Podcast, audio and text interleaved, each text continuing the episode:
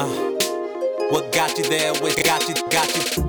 What got you there with Sean Delaney? What got you there with Sean Delaney? What got you there with Sean Delaney? What got you there with Sean Delaney? What got you there with Sean Delaney? Welcome back to another episode of What Got You There. First, we want to give a big shout out to Gator0927. Gator gave us a five star rating and also this review. I like to set goals and then go out and achieve them. This is a great podcast for new inspiration to go after what you want. Great job. Thanks so much for that review, Gator. And if you want to support the podcast, please head over to iTunes and give us a review.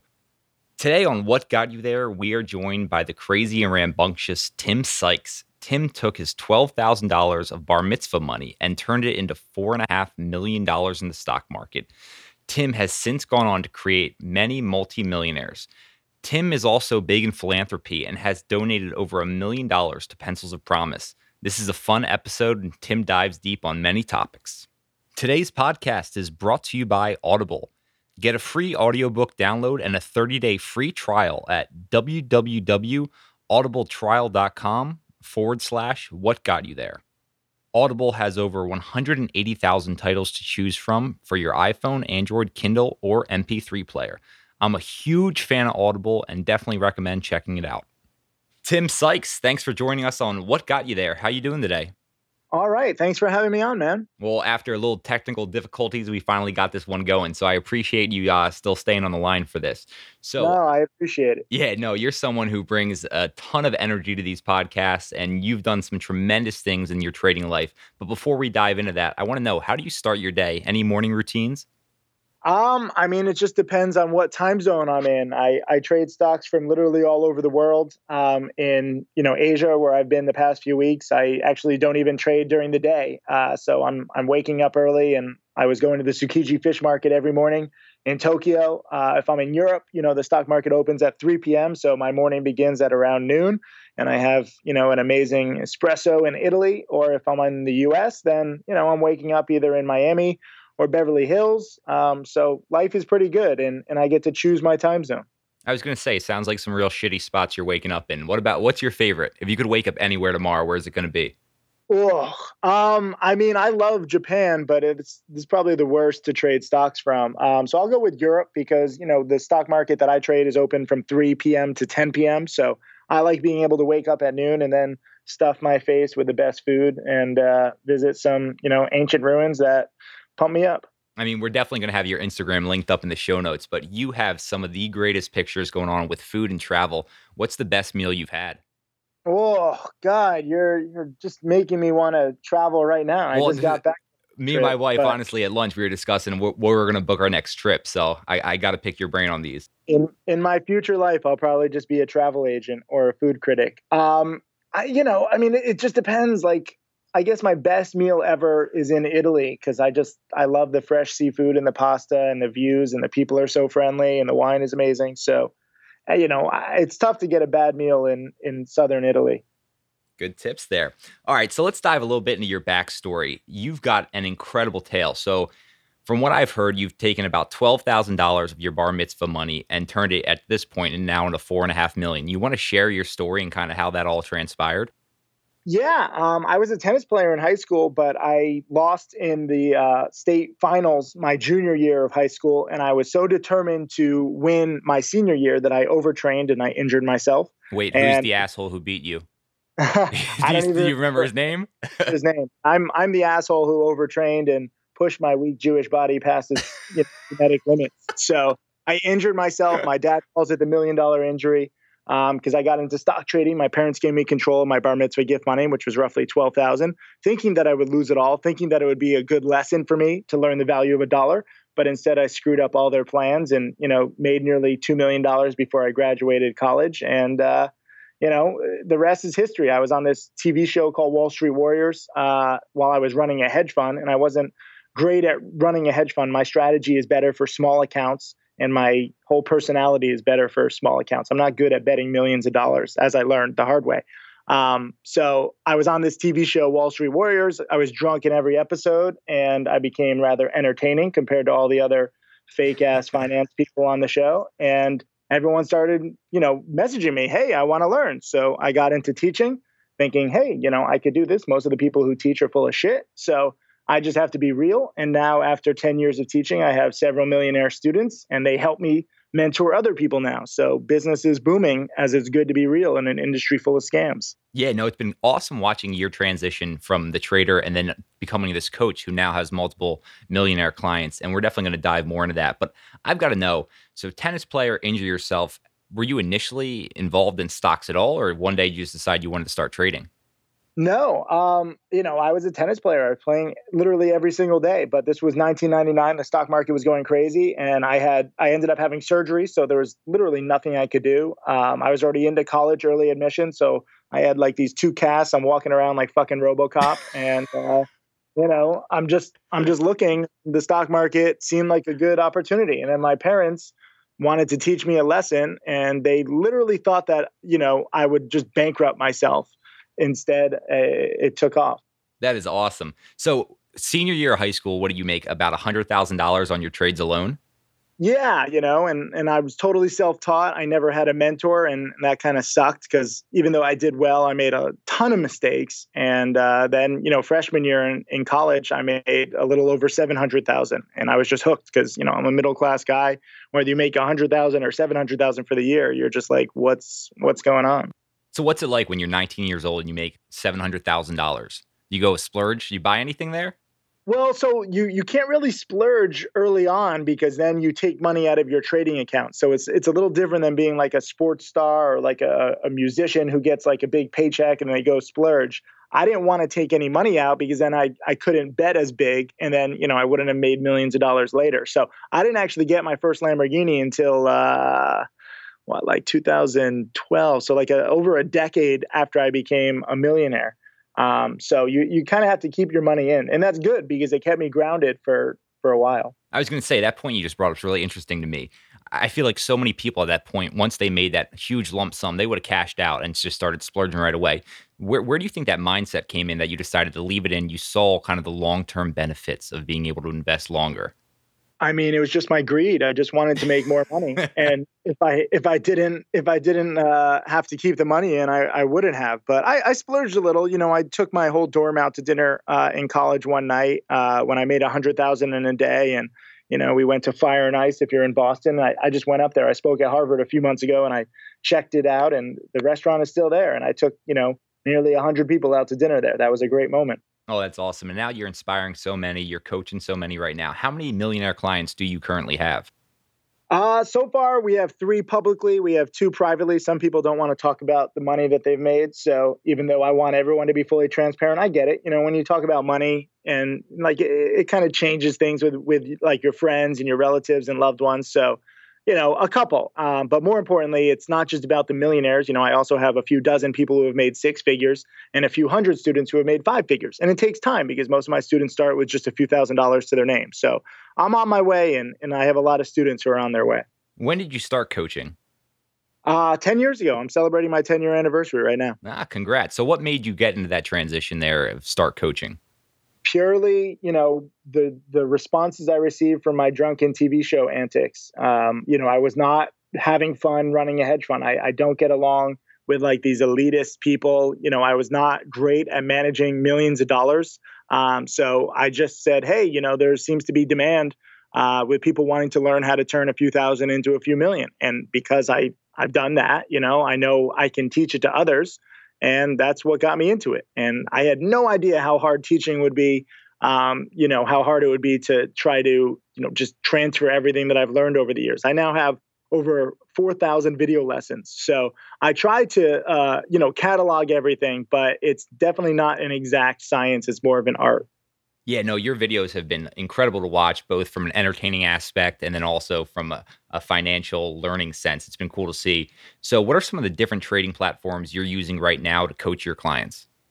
Uh, yeah, I just like the basics. You know, I use E Trade uh, and Interactive Brokers. Um, so I, I am really suspicious of a lot of brokers these days. Uh, you know, we've had nearly a decade bull run in the market, so you have tons and tons of upstart brokers and I just think it's going to end ugly in a, a, little bit. I think winter is coming. Any uh, any predictions on exact timing? Obviously, it's impossible to time the market here, but yeah, we have been on this run for a while now. you know, I think uh, we've been waiting for the the White Walkers to to come for the winter is coming in Game of Thrones for what six or seven seasons, but there's only two seasons left. So I think it's actually it's going to coincide. I think Game of Thrones is going to end and the bull market is going to end, and it's going to be ugly in in both cases. You heard it here first. I love that. All right, so with this um, coaching that you have going on, besides the videos, do you have any sites that you direct your clients to? Anything my listeners can learn from?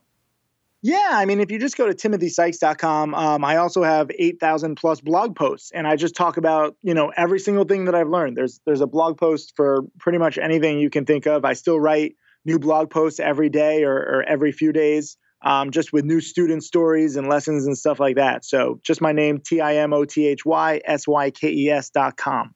Okay, awesome. We'll definitely have that linked up. So, I mean, you're someone who just has so much confidence. First off, where does that confidence come from? And then you want to just talk about how that's been an advantage for you? Yeah, my confidence comes from achievement. Um, you know, most people don't achieve a half or even a third of the stuff that I've done. Um, but because I've I've seen it and experienced it, and because it's you know been pretty consistent, like I didn't make all my millions on one trade or any one year.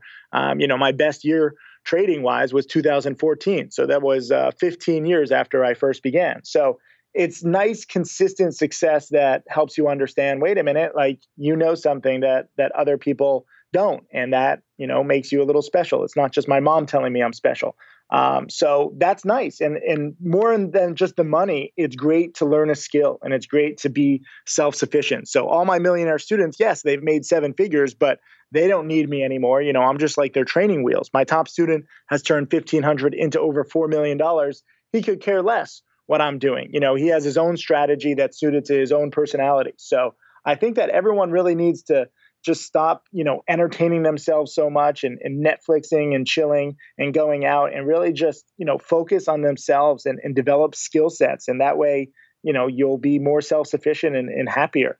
Yeah, I mean, I've seen you be able to do that. You kind of turned from trader to entrepreneur. What was that transition like? Yeah, I mean, I I just go with it. I I don't even think like, oh, I have to be successful. I just see like an opening, I see an opportunity. You know, when my TV show started airing and I started getting, you know, 10, 20, 30, 50 emails a day, I'm like, well, you know, maybe there's some demand here. Maybe I can take advantage of that. So you you you try to react to different events and catalysts in your life and you know i think that's kind of like the trader mentality in the stock market too. And a lot of people get these events and they get these catalysts and they ignore them because they're scared of change. And you shouldn't be. You should just you know roll with it. Life is a roller coaster and it's actually fascinating uh, the turns that my career has taken. I would never have expected uh, from the start. You know, if I never got injured as a tennis player, I'd probably still be a tennis player at some, you know, crappy little country club trying to scam like teenagers for private lessons. so, I mean, this mental strength and, and your ability to adapt and change, did this come prior to high school before you started trading, or have you just constantly been learning throughout this entire process? No, I've been learning and, and taking it one step at a time. You know, making a lot of money, like kind of being above the rat race helps. But even then, you know, when I was first on TV, I had to drink a lot, you know, just to kind of have like, you know, the balls to say what I thought. And sometimes I drank too much. You can see some of my TV episodes where my eyes are like half open, and I probably shouldn't have taken all those tequila shots before going on CNBC. But, you know, you live and you learn. And now I can't drink for shit. So I better have confidence. So when did when did that happen? Battling with uh, a little alcohol. Um, I mean, I've also lost. So we've talked a lot about my success, but you know, when I was running the hedge fund, I invested in my best friend's dad's company, and I lost roughly a third of the fund. Uh, I got away from what made me good at trading, and I was really depressed for like a year or two, and I really started drinking heavily.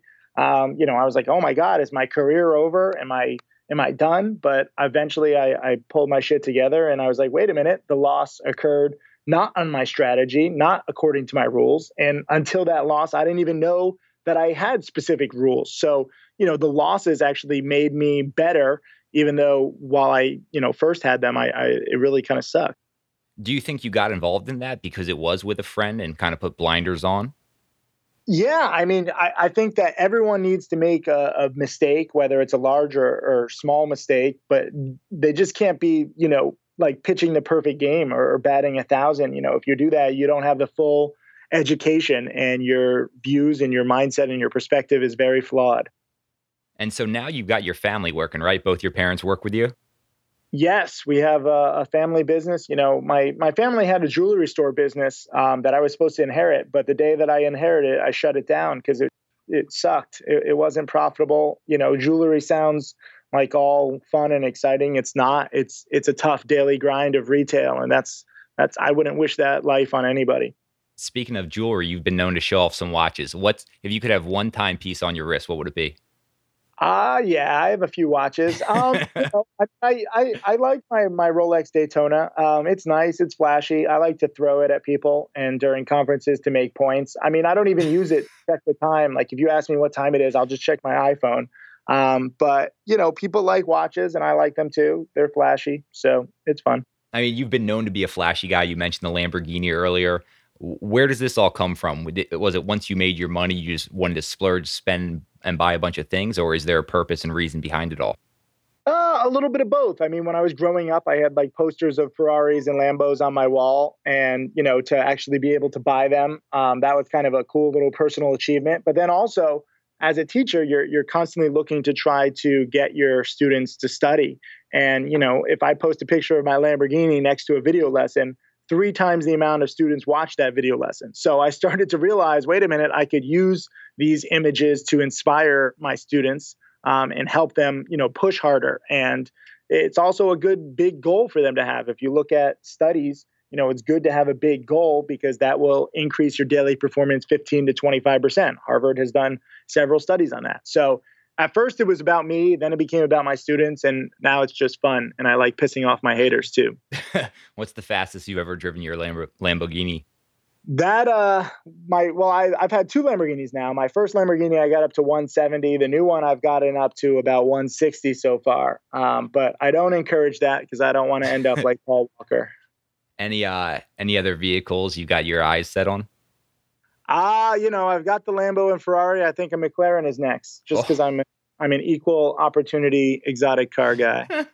oh, that's fantastic. That's going to be fun to watch some of the videos once you do uh, obtain that. So, yeah, the doors go up. So, I'm going to have a little fun with that. Yeah. So, I mean, you're someone who seems to be able to balance work and life pretty well. Uh, does that. does, does that come from the success or were you always like that? I didn't know we were on a comedy podcast. No, I can't balance at all. I just kind of try to integrate everything. You know, part of the reason why I have my family working for me is just so I, you know, can spend more time with them and talk with them. Otherwise, I probably would never see them.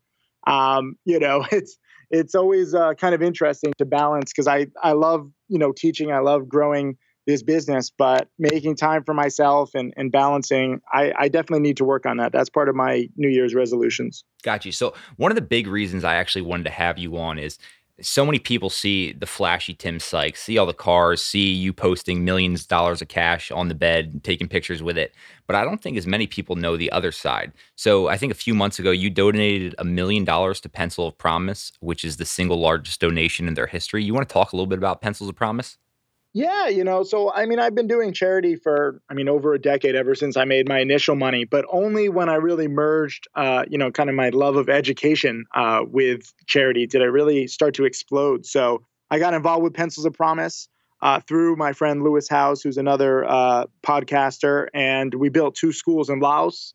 Uh, so we went out to Laos, my family and I, uh, my family got sick. Some people can't handle Asia, but I enjoyed it thoroughly. And I was just impressed with Pencils of Promise. You know, they've built now 400 plus schools worldwide and they're all operating and, you know, they're just so efficient with everything. So I wanted to support their cause and, you know, donate. And so now we're going to build 20 plus schools uh, with that money and then also uh, buy a ton of e readers and tablets that helps the kids uh, learn better. So I'm, I'm proud of that.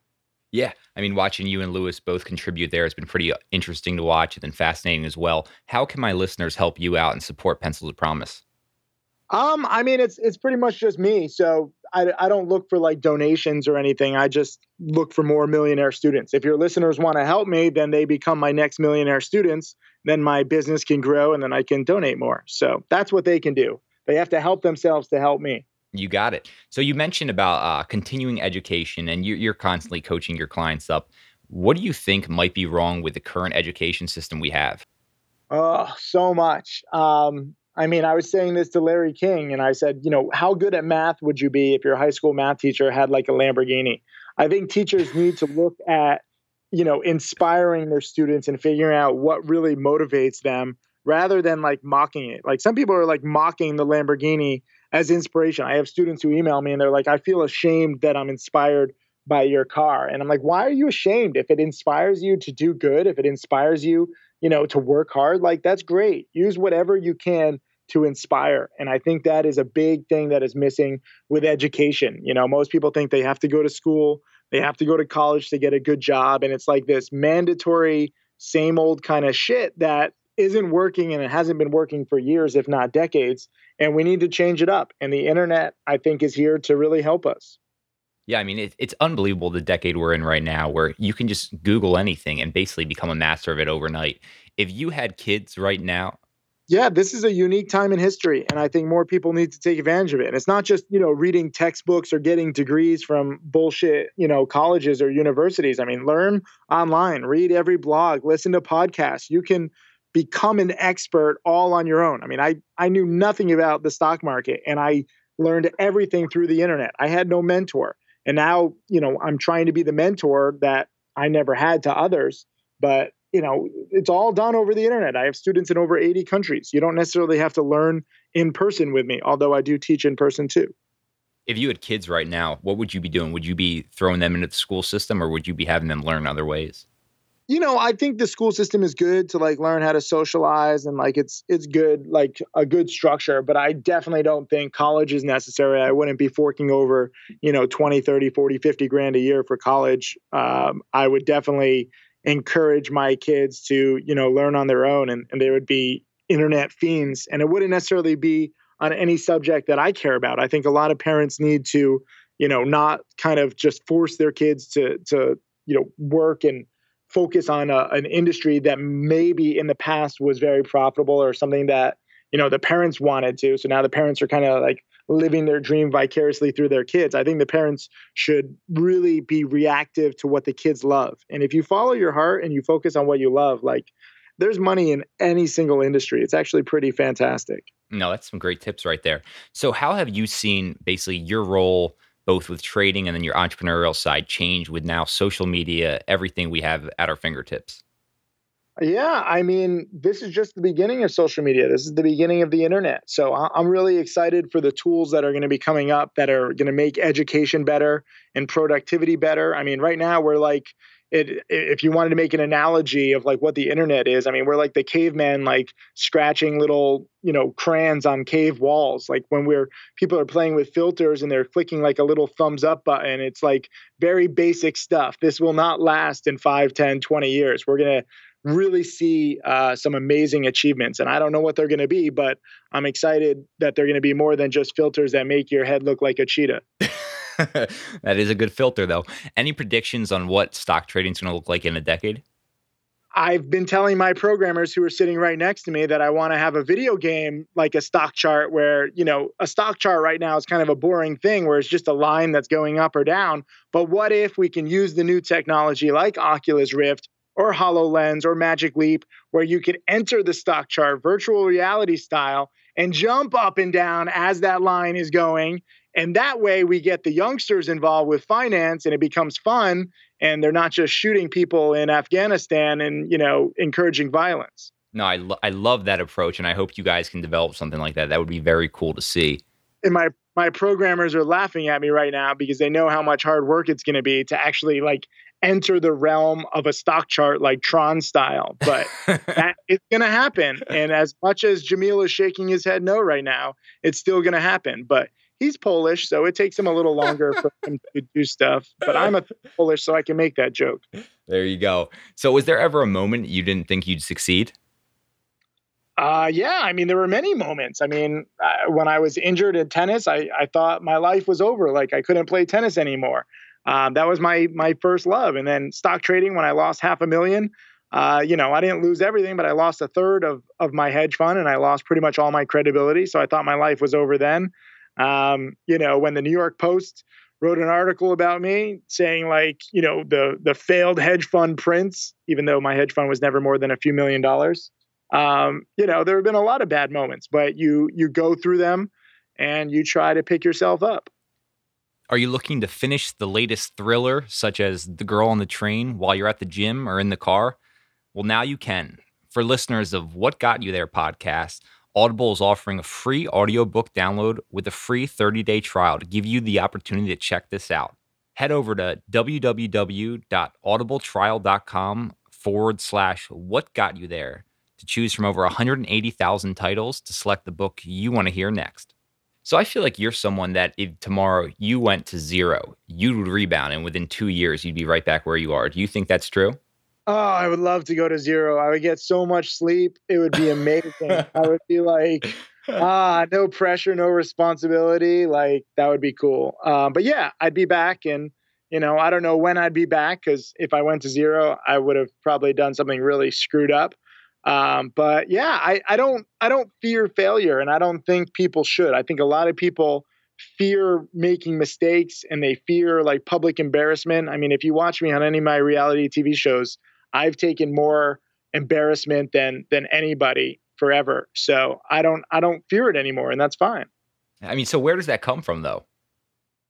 I think it's just experience and, and learning, you know, when you make a mistake or when you have a big screw up and, you know, you're still alive and you realize, wait a minute, it's not as bad as I feared it would be. You know, you a lot of people are afraid of what could happen. But once you experience some failure, once you experience some making mistakes, and you realize, oh, it's just a part of life. And then, especially if you ever get successful, you look back and you're grateful for those mistakes. It's a good thing.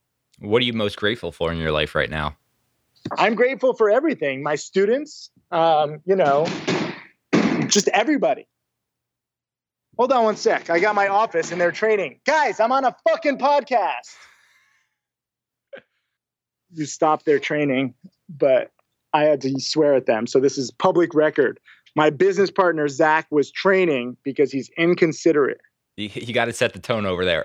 I, I had set the, the tone and they kind of looked at me. You know, there were their kickboxing gloves and they were surprised, you know, because this is obviously, but you swore first. So once you swore, I felt like I could swear too. Hey, it, it, yeah, you're definitely allowed to. Are you throwing on the uh, the mitts later? No, I'm Jewish. I have to go work. Jews don't fight. We make money. I make jokes Jewish. I can make that joke. Your name is Sean Delaney. You're not Jewish. I have been to a few bar mitzvah, but yep, you are correct. I make jokes. You know, I'm sitting here talking to a laptop most of my life, so I have to entertain myself. so, are you learning from anyone today, or are you kind of just completely self-taught? I feel like you are largely self-taught.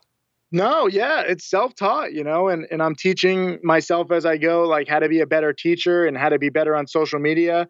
Um, these are brand new worlds, and it's kind of my pleasure, and you know, it's kind of frustrating to be like kind of like the, this pioneer, but I'm trying the best I can. I'm kind of like this blind guy just stumbling around and you start seeing what really inspires people. You know, at first I started posting just some pictures of some some of my cash and, and nobody else was really posting pictures of cash and now those are my most well liked photos and best stolen photos by rappers and then I call out the rappers and I get featured on TMZ and then I get all these new students. So I encourage fake ass rappers to now steal my photos. Some people were like, why don't you watermark your photos? And then no one would steal them. And I said, well, if no one stole them, then how would I get on TMZ and how would I get more students? So it's really weird what works. Any photo have been your favorite so far? Ah, uh, I mean, I I love just living life and, and I don't like just have like photo shoots. So if I capture a photo, if I capture a video, you know, that's great. Um, I think my favorite social media, uh, I guess, event, I mean, I have photos and videos, was my school opened in Cambodia a few weeks ago called the Timothy Sykes Center, uh, the Timothy Sykes Learning Center. And, uh, you know, kind of like Zoolander esque, like the students, uh, the school for students who learn good, but it's actually real. Um, and I, I was greeted by a thousand kids who were going to this school, you know, in the middle of nowhere. And now they finally have a chance. And, you know, it doesn't guarantee them success. They're going to have to study their butts off. But uh, it was great to meet them. And, you know, there's a video of me like just running down a line of a thousand kids and, you know, giving everybody a high five. That was, that was definitely huge. Although my charity photos and videos perform the worst on social media. They're still my favorite personally. Yeah. I mean, everyone's usually a fan of the outlandish photos you do have, but when you do post videos like that of the work you've done with Pencils of Promise in the schools, it, it's pretty cool to see. So I, I definitely advise my listeners to go check that out. One of the photos I was hoping you'd talk about is you and the tiger, though. So can you talk a little bit? I mean, you've got this massive tiger with his his mouth wide open, about to swallow your head that was the dumbest photo I've taken. The, the tiger was yawning, and I was like, let me get in there. Like, he's probably not going to bite me if he's yawning. Like, I think I thought to myself really quickly, like, when I'm yawning, like, I can't multitask, right? Like, you're yawning, your whole body is like focused on that. Uh, but then the trainers, you know, around me are like, you're, you're lucky. Like, you know, I put my head in the danger zone and it, it, was good. It could have been probably the most viral photo ever if he had actually like closed his mouth on my head and then you would have seen my head like get all bloody. But I was stupid. Don't don't encourage that. Don't play with the dangerous animals for for likes. That's stupid. I mean, so you talk about the changing times with social media and, and everything that we've got going on right now. Is there anyone, if you could pick their brain, you'd sit down with to learn a new skill? Um, I mean, where I learn a new skill? I mean, it could be anything. I mean, even if it's, say, race car driving. I, am just curious what you'd be interested to learn. Um, I, uh, I don't know. I, I really don't know. I'd, I'd probably, I mean, I would sit down with any business leader, like, and, and just pick their brain over their experiences. Like, you know, people like Richard Branson or Mark Cuban. I think that's hugely educational. But you know, they also have already shared a lot. I mean, they have books, they have podcasts, they have blogs. So you pretty much already can do that. It's kind of cool this world that we're living in. You have access to all this knowledge that was never before shared. And you know, it, it, it infuriates me that more people aren't taking advantage of it properly. Yeah, I mean, I hope that's one of the big takeaways from today is just the amount of things we have access to right now that you can learn anything at the click of a button. So it's pretty cool to see that. So, what about passion right now? Anything you're incredibly passionate about? Uh, I'm incredibly passionate about, you know, trading and charity and, uh, you know, the just the whole social media world. Uh, everything I focus on, you know, uh, if you actually look through my blog posts and you look through my, you know, Instagram and YouTube, you see every single thing that I'm working on. I am an open book and I love being able to share everything that I'm doing. I don't share everything in real time anymore. That's kind of the one drawback of being, I guess, like socially famous, where I have a few online stalkers. No, no bad people, but still, it's kind of weird. Yeah, you definitely want to avoid stalkers. That's for sure. So, what about things that my listeners could do to implement in their lives that you could just teach them? Anything they should be doing right now? Yeah, I mean, I have so many video lessons, but it's it's tough where to start. I would say go to howtomakemillions.com. That is my 35 hour guide. Um, it's specifically all for charity, and that one guide has now raised two plus million dollars for charity, so that's cool. And you get to learn everything. It was supposed to be like a 16 hour DVD, then a 20 hour DVD, but it ended up being 35 hours because I just wanted to include every single thing I've learned over the years. So, howtomakemillions.com. Is there anything someone doesn't ask you, you usually hope to talk about? Um, no, I mean, I'm. You can ask me anything. I I like talking about my mistakes. I like talking about social media. I like talking about, you know, whatever. It's your show, your call. Yeah, no, I'm just curious if there was something else that you're working on that you'd like to talk about, and just not no, many people I, are aware of. I don't hide anything. I'm I'm literally fully transparent. You know, I have many more schools being built. We have 35 schools now uh, that are built or in development. I'm also building a hospital and building a, a soccer stadium too in Cambodia. And in Cambodia, I think they think that I'm kidding when I say I only want the kids who get A's to be able to play in the stadium. um, kind of like, you know, change up human nature where all the jocks are popular. And in Cambodia, I want to reward, you know, these kids that might not be good at sports. So they'll have like the worst soccer team in Cambodia, but they'll have like the best grades. Revenge of the Nerd Stadium. And people think I'm kidding. You see, you're laughing. My programmers are laughing, but I'm I'm actually serious. I don't care if they score on themselves. You know, they're they're nerds. What do you expect? Is that actually going to be the name of the stadium? Revenge of the Nerd Stadium? I'm I'm saying it, but I think it's getting lost in translation because it's so outrageous. People think that I'm kidding. So I might have to go back to Cambodia and be like, no, I'm I'm fucking serious. no, that's fantastic. Stop laughing. You're encouraging the joke. I think your personality just makes me laugh. I, I for some reason, even watching your videos, I, I tend to just laugh out loud watching them. Good. Good. That's the that's the goal. Education can be boring, so you know I, I, have to try to spice it up. This is one other thing that I've learned. Like, you know, you can teach basics and and just facts and figures, and it gets old really quickly. And if you want to be truly successful, you got to learn to love the subject. You got to have fun with it.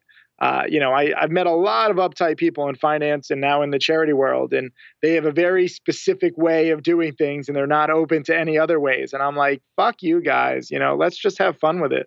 I mean, we were mentioning the school system earlier, and it, it's so true, though. I can sit there and watch 20 of your videos straight and be entertained the entire time while learning a ton. And I think it's just exactly. So, and that's my that's my goal. You know, I've secretly educated you while you're, you know, getting entertained. And I think that more people should do this. I I said this to Larry King. I was like, I'm tricking like these bums, you know, I'm I'm teaching them and they don't even realize it. They think that they're just tuning in to get like entertain like CNBC. CNBC's ratings are at all time lows because they entertain without teaching.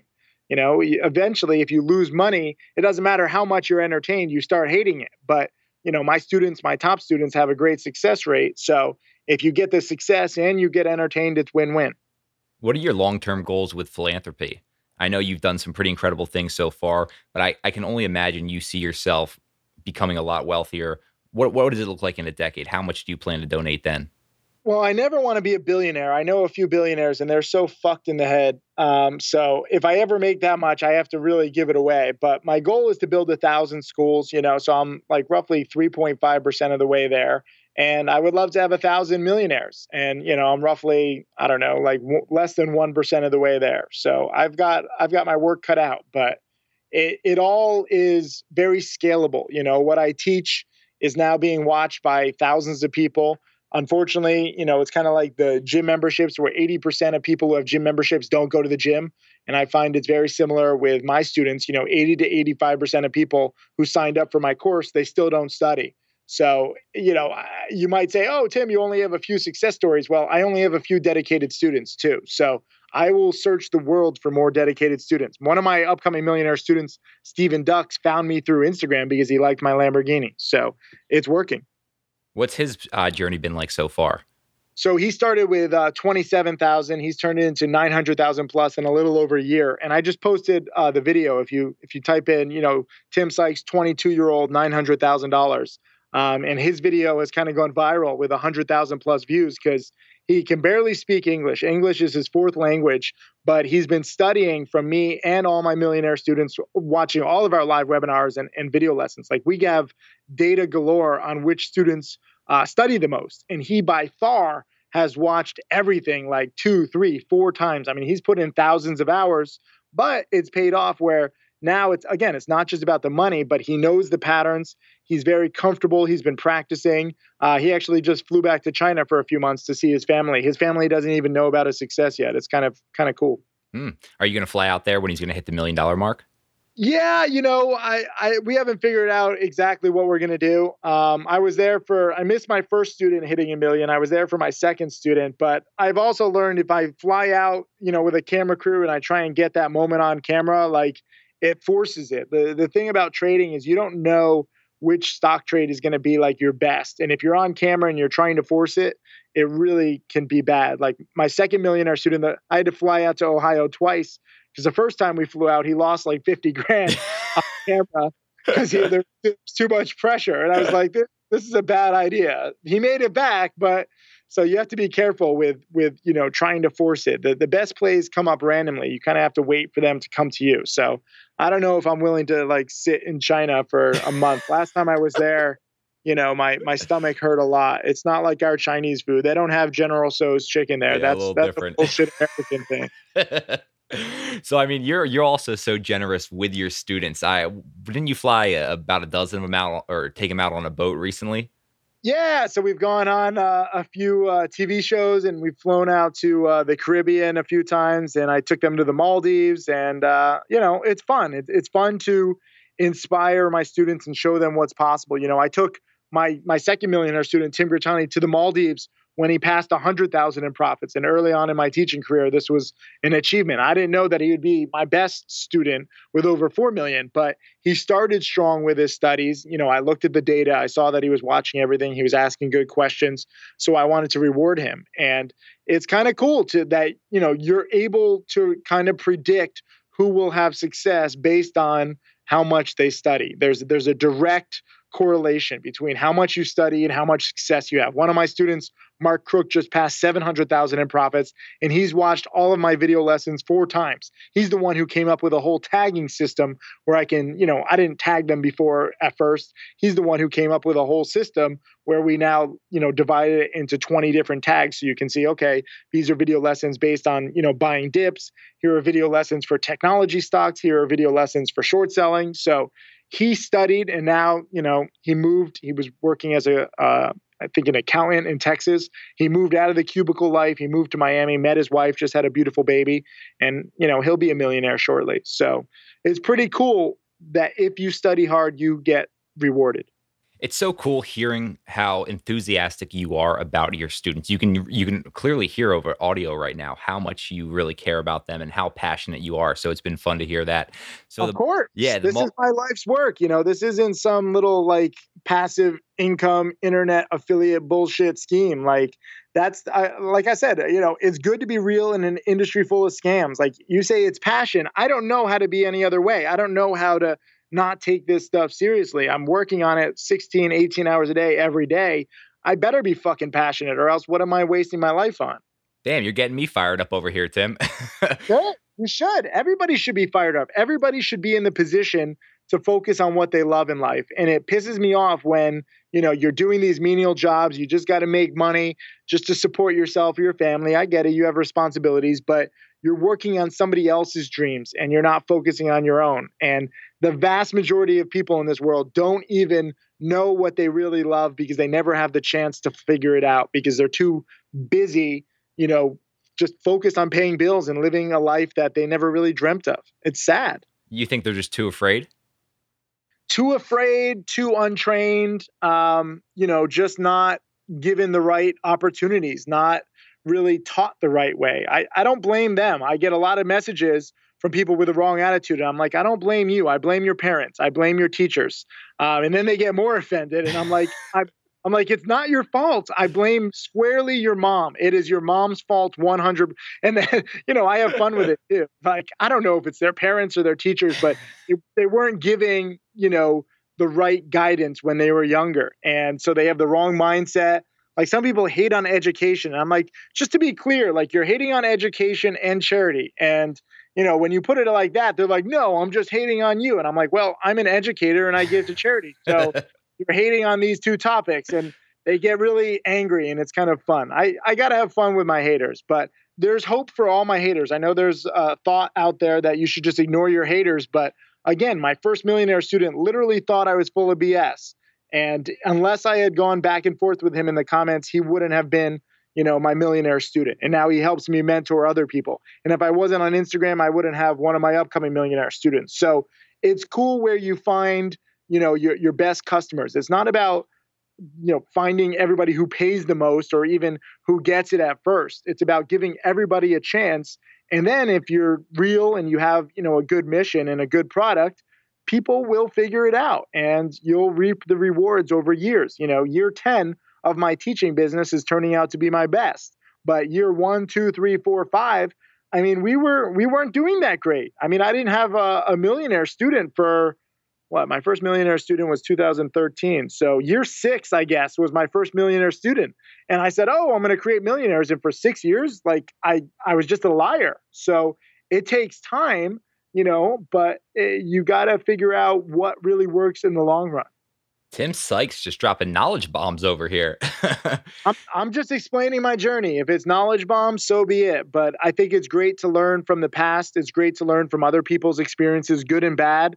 And I wish more people shared it. I, I wish that there was more transparency. I think there's a, a whole flawed uh, thought process in the world where you can't share everything. Like if you share everything, then you give up your competitive advantage, or if you admit defeat, or if you admit that you're human, you know, like you look weaker. And maybe in some industries, like if you're a banker where everyone is the exact fucking same, and, you know, if you do give that stuff up, then you lose your competitive edge. But if you're unique, if you develop your own skill set, like I'm not afraid of competition. I welcome competition because I know what I do is real. And I wish that there were more real people. So you mentioned how you brought one of your uh, coaching clients out to the Maldives. Is that your favorite place in the entire world? Ah, uh, it's my favorite place to get to because it's so damn tough to get to. Uh, I like the challenge. You know, you have to fly pretty much for an entire day, and you're so disoriented. And then even these little islands in the middle of nowhere, it's tough to get supplies out there. But I mean, it's a it's a booming uh, tourist place, and I've been uh, half a dozen times, so I'm very very fortunate. So, selfish question here: planning my next trip anywhere in the world, where should I go? I get this question a lot, and you got to break it down. Are you going for romance, adventure, business, food, relaxation? Going with my wife, we love adventure, romance, and food. Tie those together, all three of them. So I would say Bali, because Bali is very spiritual. You know, I was bathing at this temple. I'm going to massacre the name, but it's pretty much called like Tirpat Empal or Tirkat Empal. It's a thousand year old temple where you can go bathe in these, you know, holy waters and you give prayers and it's an amazing experience. Bali also has some of the best food that I've had. You have a lot of adventurous uh, chefs and European chefs. The Viceroy is one of my favorite hotels in Ubud, uh, which is in the jungle. And you can also go like 10 minutes by car, play with monkeys in the, the monkey jungle forest. And I got bit by a monkey one time, but it was my fault you know, I was I was teasing him with a banana to see how strong he was. He wasn't like a crazy monkey. He was smart. hit my thumb, and I had to let go of the banana. But I still had to get rabies shots, and uh, that was adventure. I've been quadding in the jungles. They also have beaches there. I love Bali. I'm actually going back this August uh, with two of my top students. We're opening schools in their names, the Tim Grittani School and the Michael Goode School. So I'm tired of just opening schools in my name. Now I'm going to start opening schools in my students' names. Oh, that's awesome. So, what about favorite bottle of wine? You've got one bottle of wine left. What are you having? Ah, uh, Annie Petrus. I love Petrus. It's an expensive bottle. It's a few thousand dollars, but Petrus is by far my favorite wine. I used to like Opus One, and then I upgraded to to Petrus. Not bad choices there at all. Man, Tim Sykes, this has been an absolute blast for me. I know my listeners are going to love this one. How can they stay connected with you? Yeah, I mean, just look up Timothy Sykes uh, on Instagram, Twitter, YouTube, or go to timothysykes.com. I'm, awesome. I'm very vain. It's all about me. Great, Tim. Thanks so much for joining us on What Got You There. No, my problem. My my problem. My pleasure for uh, for being here, and thank you again. You bet. What got you there with Sean Delaney? Uh, what got you there with Sean Delaney? What got you there with Sean Delaney? Uh, what got you there? What got you? Got you. Thanks for listening to another episode of What Got You There. If you enjoyed today's episode, please leave us a review on iTunes and also share with your friends. Thanks so much. Looking forward to talking with you next time. If you want to stay up to date on all things I'm working on behind the scenes and everything we've got going on at What Got You There, head over to whatgotyouthere.com. You'll also be able to see more on podcast guests and what they're doing. Thanks to Justin Great for providing us the intro and outro song. If you like his music and want to find out more about what he's working on, head over to justingreat.com.